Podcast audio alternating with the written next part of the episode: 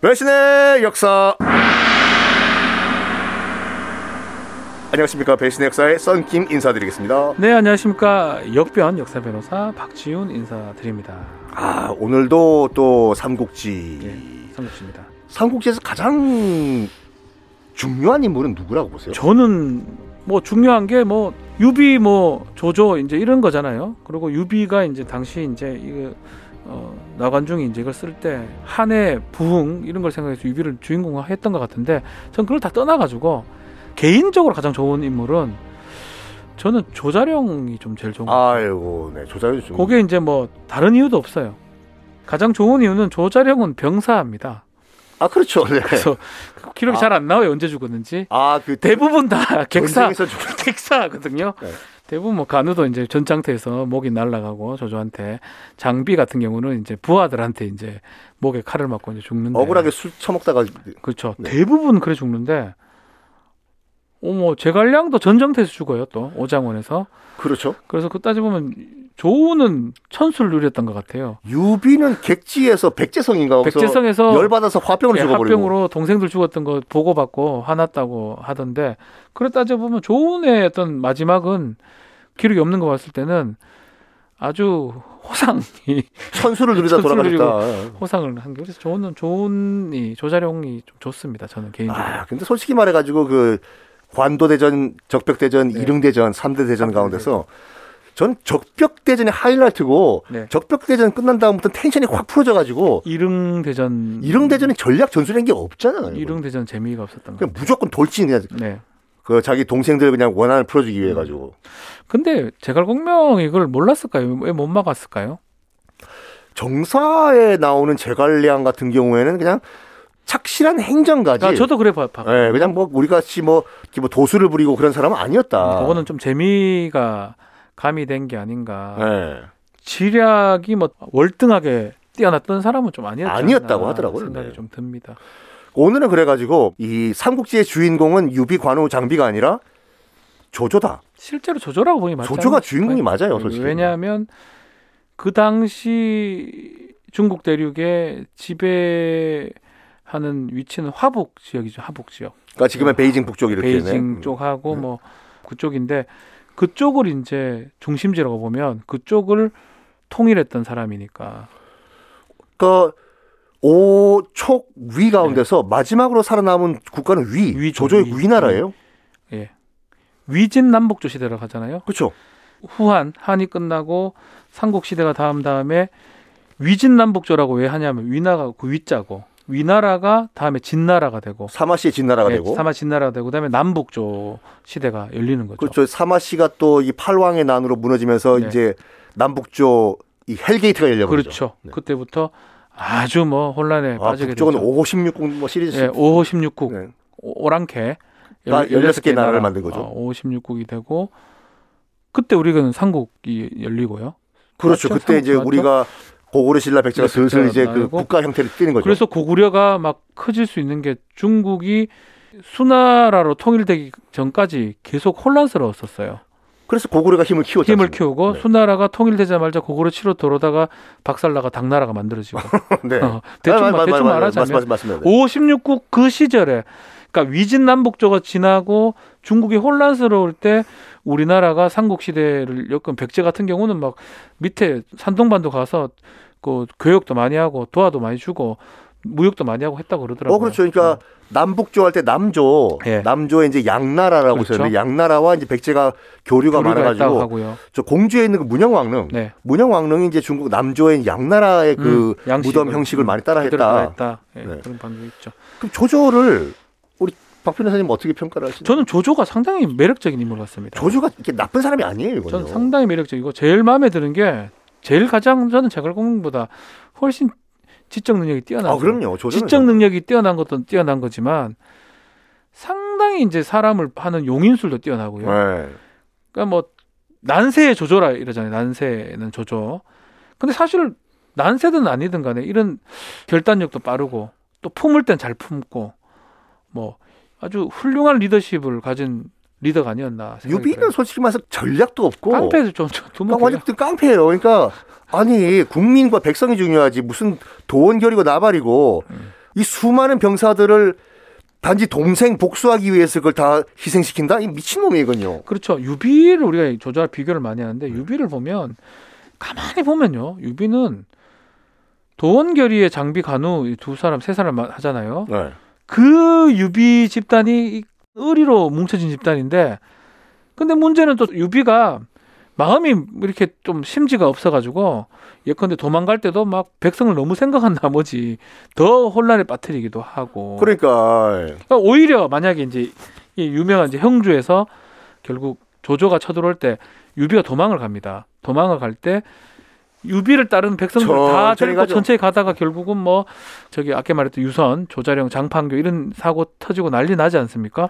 정상적인 군주라면요. 백성들 그대 놔두고 가야 돼. 지들만 가면 돼요. 아니 솔직히 말해서 백성을 놔뒀다고 죽이겠습니까? 해서 조조가 안 죽이죠.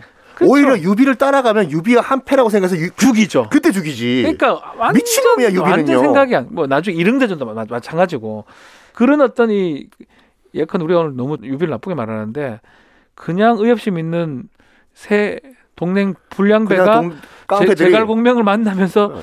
조금 이제 좀 힘좀 어. 그러니까 머리 좀 쓰는 이게 동네 조폭들 가운데서 이제 서울대 나온 놈 하나 데리고 맞아요. 와가지고 어. 저는 그래 봅니다. 예. 실제로도 뭐 유씨긴 한데 유황숙이었잖아요. 어. 아니 뭐 먼 삼촌이라고 해서 그래 따지면 씨, 유씨는 다 친척이지. 그렇게 따면 저는 뭐 저기 뭐 김수로 왕의 뭐, 후- 나- 저는 진짜로 박예것의 원손이거든요. 전 김수로 왕 어, 예, 저는 뭐 박일것입니다. 71대 손입니다. 저는 진짜요? 뭐 그렇다고 하니까요. 아, 예. 샀던지는 그건 알 수가 없지만 그러니까 71대 손이에요. 예. 그러면 우리 또 이제 막 여기가 신라라고 치면은 네. 신라고 치면 우리 또 박 변호사님한테 이제 박황숙이라고 해야 돼. 박황숙이 되는 거죠. 박황족, 어, 왕족 아유 그렇게 따지면 진짜 뭐 그러면 그러니까요. 유심은 다 황족이게. 말이 안 됩니다. 어쨌든간에 동네 의협 집단이었는데 국가를 함까지 비슷하게 이뤘으니까 뭐 성공한 인생이라고 볼 수도 있겠죠. 그렇죠. 음. 근데 이제 연희가 만약에 그것이 사실이다. 라고 하면은 초반에 이제 동탁을 죽이려고 했을 때 몇 가지 이제 범죄가 나오긴 나오거든요. 자, 예, 이제 그게 좀 문제긴 해요. 그러니까 지금 조절을 다 커버할 수 어. 네, 없으니까 맞습니다. 초반기 조조가 동탁을 제거하려고 하는 그 연희 얘기가 나오죠. 그 칼 가지고 예, 칼 가지고 보검을 바치려고 어, 했는데 갔는데 잠자고 있는 동탁을 아, 찌르려고 찌르는 데가 뭐 했는데 아. 눈을 딱 뜨니까 여포가 예. 무엇입니까? 예. 칼 주고 가죠 그래서 선물하려고 제가 예, 갖고 왔습니다.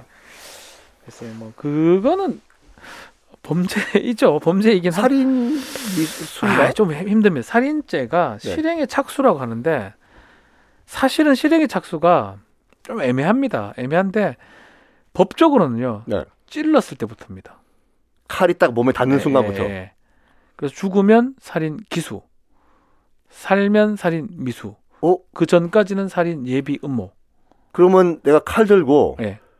널 죽이겠다고 다가가서 협박하는 거는 그때까지는 협박죄는 성공을 한 거지만 달성이 된 거지만 살인 관련된 거는 실행을 했다고 보긴 좀 어려워요. 그러면 누가 자고 있는데 내 원수가 밤에 네, 몰래 가가지고 이제 목을 조르려고 손이 점점점 목을 근처에 갔다. 네. 여기서 눈을 딱 떠가지고 어나 도망간다. 음, 그게 딱 미수가 되냐 안 되냐 딱 직전에 와 있는 것 같아요. 아, 만약에 실행에 착수에 들어갔다고 보면 네. 그거는 살인 미수가 되는 거고요. 네. 그걸 하지 않았다면 예비 음모죄가 됩니다. 근데 뭐 소설은 모르겠지만 드라마나 중국 드라마 보면은 칼 들고 네. 근처까지 간 게 아니라 다가가다가 옆으로 들어온 거거든요. 네. 그럼 네. 그 그래도 예비죄 같아요. 예비 예, 휘둘르긴 했어야 되는데 휘두르지를 못했기 때문에 그, 그렇죠. 그 미수는 예. 어. 아니죠, 그럼요. 미수는 아니죠. 예비죄는 10년 이하의 징역이에요. 어, 그것도 세네요, 그요 세죠. 네. 그리고 예비는 다 처리하는 건 절도 예비 같은 건 없어요. 살인만. 살인하고 방화 같은 건 예비가 있어요. 아, 방화요? 방화 뭐 어떻게? 해요? 방화죄는 화재 도구 뭐 씨나 같은 거. 어, 그런 걸 준비할 때 아, 불지를 생각으로 그때 예비죄 되는 거고요. 그것도 붙이는 것만 되는 게 아니고요. 네. 붙여가지고 독립적 연소가 돼야 돼요. 아 이게 라이터 칵칵칵 했는데 불이 안 붙었어. 휘 꺼집으면 그 예비죄로 끝나요. 근데 신나 있다 불이 붙었다. 붙어가지고 독립적으로 활활 타기 직전부터 실행이 된 걸로 봅니다. 아. 그래서 거기서 더 이상 불이 안 붙고 시 꺼지면 이제 방화 미수죄가 되는 거고요. 이게 이제 담벼락에 타고 들어가면서 불이 붙었다 예, 건물에. 붙은 다음에 더 안 붙으면 미수죄가 되고 네. 이제 문제는 붙지도 못했다. 독립적으로. 네. 라이터 픽픽픽 키다가 말았다. 이러면 방화 예비죄가 됩니다. 방화 예비죄는 어- 징역이 그것도 없는- 현주 건줄 방화죄는 뭐 3년 이상이고 되게 높거든요. 네. 예비죄는 그냥 이하 10년 이하의 징역이에요. 아. 그리고 뭐 사실은 크게 처벌하진 않습니다. 범죄가 되긴 하지만 원래는 형 형벌에 예비는 처벌하지 않아요. 일반적인 오. 모든 범죄 대부분은 미수도 처벌 규정이 있어요. 처벌이 돼요. 오. 그래서 이제 예컨대 살인죄나 이런 중대한 죄는 미- 미수도 처벌하고 준비 과정 예비도 처벌하는데 네. 다 그런 건 아니에요. 그렇게 살인 뭐 방화 이런 중대 범죄면 뭐 예비 처벌합니다. 그럼 여기서 일단은 살인 미수는까지는 안, 살인 아니다. 예비죄라고 살인 보는 거- 예비죄. 예비죄라고 보는 게 맞는 것 같습니다. 토끼잖아요. 그래서 조조가 네. 그러니까 가다가 이제 그 진궁한테 잡히고 네. 그러니까 진궁이 뭐 자기도 조절 싫어하니까 음. 풀어줘서 우리 같이 튀자. 아니 그래도 한 고을의 현령인데 진궁이 네. 범죄자와 함께 튀었다는 게 약간 시- 이게 약간 이 현실성이 있는 얘기인가요? 글쎄 뭐 또 뭐 예컨대 이게 소설 쪽에 뭐 하나니까 네. 글쎄 뭐 도망갔다 하더라도 뭐 그 범죄가 되기는 좀 어려워 보여요.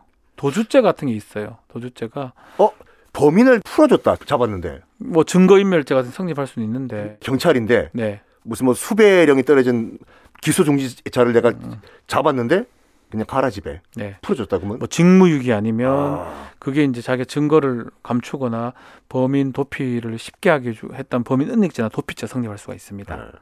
그런 범죄는 될 수가 있겠죠.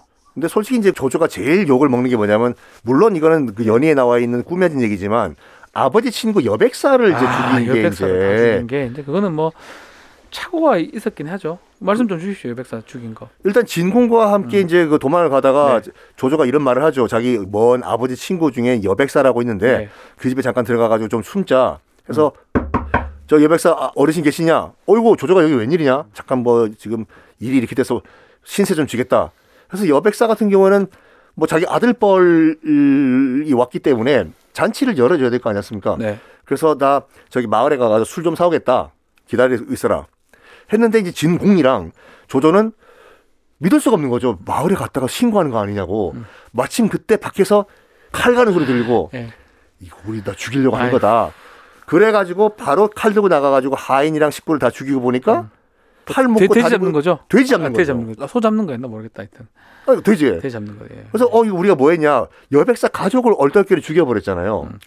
이제 이게 이제 살인죄가 되긴 하는데 네. 착오냐 아니냐 이, 이 부분은 이제 사실은 그렇게 봐요. 예를 들어서 동기에서 착오는 중요하지 않아요. 그게 무슨 말씀이에요? 예컨대 지금처럼 주결은 동기가 좀 다른 거죠. 내가 혹시 죽을 수도 있- 밀고 당했을 수도 있으니까 네. 그런 거는 형법적으로 중요하지 않습니다. 오. 근데 착오가 중요한 부분 은 뭐가 있냐면 사람을 착각한 경우 있어요. 아 저게 썬킴인 줄 알았더니 죽이고 보니까 뭐 샘킴이다. 박지훈이야. 박지훈이야. 네. 그리고 어, 씨 내가 죽이려는 아닌데 어, 어 미안. 이런 I'm 경우- sorry. 미안하다. 이런 경우는 의미가 없습니다. 똑같은 살인죄가 됩니다. 아 네. 그래서 이것도 사실 착오는 난 건 맞지만 동기의 착오이기도 하고 계획체의 착오라고 표현하긴 하는데 뭐 중요하진 않고요. 살인죄가 되는 데는 아무런 지장이 없습니다. 그러니까 착오로 죽였음에도 불구하고. 예, 범죄가 됩니다. 아 근데 이제 다 죽이고 난 다음에 네.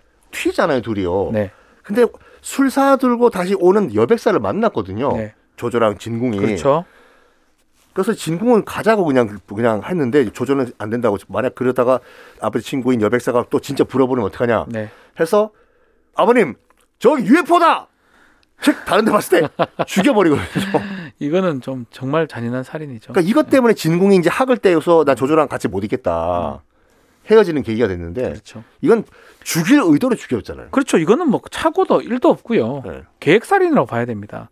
어. 만약에 이제 현대에서 이런 짓을 했다. 네. 연쇄살인범이 되는 겁니다. 일가족 몰살시킨 거잖아요. 그렇죠. 더 나아가서 아버지도 혹시나 자기의 어떤 밀고가 될까봐 걱정이 돼서 아무런 이유 없이 그냥 죽인 거잖아요. 그렇죠. 아주 뭐 연속 연쇄살인 야. 악이죠 사실. 궁금한 게 최근에 그 저기 노원구 모녀 연쇄살인범은 네. 신원이 공개가 되지 않습니까? 네. 신원이 공개되는 기준은 어떻게? 일단은 이게 사실은 공개를 안 하는 게 원칙이고요. 네. 근데 특정 강력범죄 처벌 등이라는 법률이라는 게 있습니다. 네. 특강법으로 표현하는데 그건 뭐냐면 살인이나 사람의 생명에 관련된 범죄를 저질렀는데 증거가 거의 유력하고 네. 공익적 이유가 있을 때 경찰에서 그 신상 공개 심의위원회를 거쳐가지고 공개할 수 있도록 돼 있습니다. 아, 예외는 미성년자는 좀 안 되게 안 되고요. 음, 되고. 성인이라고 하면 그래서 지금 살인을 저지르려면 사람의 생명 맺는 게 맞고 또 그리고 뭐 거의 자백도 하고 증거가 확실하다 그러면 네. 심의만 거친다면 대부분 얼굴을 공개할 수 있도록 돼 있어요 이제 요즘 보니까 저는 잘 몰라서 그러는데 네. 상당히 그 자주 공개가 되더라고요. 특히 최근에 있는 사건 중에 연인 간의 아, 이렇게 헤어졌다고. 스토킹 뭐 저기- 범죄 같은 예. 네, 비슷한 게 되게 많았고요 또 뭐 전자발찌 찬채로 와가지고 그 훼손시키고 와서 죽이는 경우 또 뭐 스마트워치를 지급받았는데 그거를 또 뚫고 들어와서 또 죽이는 경우 이런 경우가 꽤 많습니다. 아니 그 스마트워치나 발찌를 차고 있으면은 얘가 어디로 가고 있는지 안 보이나요? 그 모니터 안 아, 하시나? 이게 기술이 네. 너무 발전해 있는데 기계는 한 10년 전의 기계들이에요 다. 아 그 발찌가 10년 전의 기계. 발찌도 아, 그렇고 스마트워치도 그렇고요. 근데 그때는 구입해 놓은 거를 안쓸 수는 없으니까. 안 쓸 수는 없으니까 저는 지금 우리가 갖고 있는 스마트폰처럼 빨리 바꿔야 되는데 그걸 하게 되면 지금 스마트폰 정도면 예컨대 위치가 거의 한 2, 30m 안으로 됩니다. 택시 같은 거 잡을 때 보면 아니, 아니, 거의 우리- 잡아요, 거의 그냥. 아니 우리 저기 뭐냐 그 코코아 택시 같은 거 부를 때도 예, 거기 와요. 바로 알았어. 내 앞에까지 오잖아 택시가. 그 정도로 아주 아주 정확도가 높잖아요. 네. 근데 경찰에 지급된 그 전자발찌나 그 스마트워치 같은 경우는 차이 날 때는 500m 이상 차이 나거든요. 500m는 다른 동네잖아요. 딴 데죠. 그래가지고 엉뚱한 데 가는 경우가 많다라는 거. 야, 이거. 차이 난다, 네. 나는 경우. 자, 이 조조 같은 경우에는 뭐 네. 이게 한 번에 끝나는 게 아니라 조조는 솔직히 말해서 유비 관우 장비 다 죽은 이후에도 조조가 나오니까 그렇죠. 그래서 한번 시리즈를 한번 해보고 조조가 이제 이 초반기 조조가 동탁을 살해하려고 하다가 실패한 다음에 도망가는 과정에서 진군과 여백사 일가를 죽였던 이 네. 부분을 한번 심판을 좀 해줘야 될 근데 것 같습니다. 어떻게 그 판결을 살인 예비죄가 성립할 수 있습니다. 네. 죽이려고 했던 거는 그리고 여백사 일가의 죽인 거는 뭐 착오라고 주장할 여지가 있고 또 변명의 여지가 본인이 있을 수도 있겠지만 네. 특히 여백사를 죽인 거는 좀 정말 잔인했다고 아니 봐야 아버지 됩니다. 친구를 죽였잖아요. 지 살자고. 그래서 뭐 사실 그 소설인 것 같긴 한데 저는 네. 그게 뭐 정사 같진 않아요. 아니 그 여백사도 꾸며진 가공의 인물이라고 네. 정사 하더라고요. 네. 정사라고 보긴 좀 어려운데 어쨌든 간에 우리 소설대로 봤을 때는 살인죄가 성립하고요. 네. 이거는 사실은 천하의 조조도 이거를 뭐 좋게 나갈 수는 없을 것 같아요. 징역 10년은 돼야 된다 생각이 듭니다. 조조 음. 10년 또 계속 나올 거니까 그렇죠. 계속 일단 살아야 돼요. 예. 더 살아야 돼. 10년 더한 집도 좀 이따 더 하거든요. 예. 일단 10년도 살고 계시면은 제가 다시 불러내가지고 예, 서주대 학살이가 또 있습니다. 있습니다, 아, 예. 서주에 가서 예. 사람들을 한 10만 명을 죽여버리는 경우가 그 있는데 도겸인가 그것도 나오죠. 예, 예, 도겸 나오죠 거기서 네. 그런 거는 10년 산 후에 다시 불러내서 다시, 형을 줘야 됩니다. 아 그럼요. 네. 다 사고 나오신 다음에 네. 아, 이번에 그 댓글이 좀 있는 것 같습니다, 네, 변호사님. 댓글 소개를 좀 어떤 댓글이 해드리겠습니다. 네. 있을까요? 자 팟빵에 졸린 사람입니다. 110회 인조편에서 석촌호수 한쪽에 초라하게 서 있는 비를 보면서 이게 별거 아니네 하고 살펴보다가 대청 황제 공덕비라고 써 있는 것을 보고 정신이 번쩍 들더라고요. 아우, 그 솔직히 본 적 뭐, 있습니까 혹시? 네? 비 본 적 있습니까? 어, 삼전더비 가서 봤죠. 예, 근데 이게 삼전더비죠. 많은 분들이 이게 뭐지 하고 그냥 지나가시는 분들이 많더라고요. 네. 롯데월드나 가야지 하고 예. 근데 이게 사실 우리나라 뺏겼을 때 좀 치욕적인 정말 그런 비- 어, 치욕이죠, 그런 네. 비죠. 네. 또 조니님께서는 마리 앙뚜아네트 억울하게 단두대에 올랐던 것으로 알고 있는데 이분에 대해서 속 시원하게 다뤄주세요. 마리앙 뭐- 뚜아네트가 짜다리 죄가 있나요? 없지 네. 않나요? 그것도 좀 지어낸 것 같더라고요. 빵 아그빵빵 빵 없으면 케이크 먹지 그- 그것도 꾸며낸 어. 뭐, 그- 얘기라고 좀 하더라고요. 거, 네네. 거짓이다. 네. 사실 아는 게 별로 없었던 것 같고 아, 마리 앙뚜아네트가 오스트리아 공주였나요? 그렇죠. 예. 네, 거기서 이제 정략적으로 루이 16세한테 이제 아, 정략 루이 16세 한테. 결혼을 한 거죠. 음, 음. 네. 자, 뭐 이렇게 또 댓글 한번 소개를 해봤는데 우리 또 삼국지의 거의 뭐 대마왕이신 우리 박 변호사님께서 아유 뭐 그렇진 않습니다. 등장 인물이 엄청 많죠. 여기는. 아마 제가 봤을 때는 다 한다 그러면 약간 언급되는 사람과 하여튼 수천 명이 되지 않을까 싶은데 배신의 역사 한 20년 해야 돼요, 그럼요. 계속 해야 돼요. 어, 그 그 수호지 같은 것도 하면 더 되고 수호씨는 108명 108명인가요? 무송부터 시작해가지고 네, 뭐 무송 아유 예. 호랑이 때리자면 무서운데. 자, 아, 이렇게 한번 또 마무리를 해보고 다음 시간에는 또 다른 인물을 또 한번 소환을 해볼까요? 네 다음 시간에 뵙겠습니다. 감사합니다. 네, 감사합니다.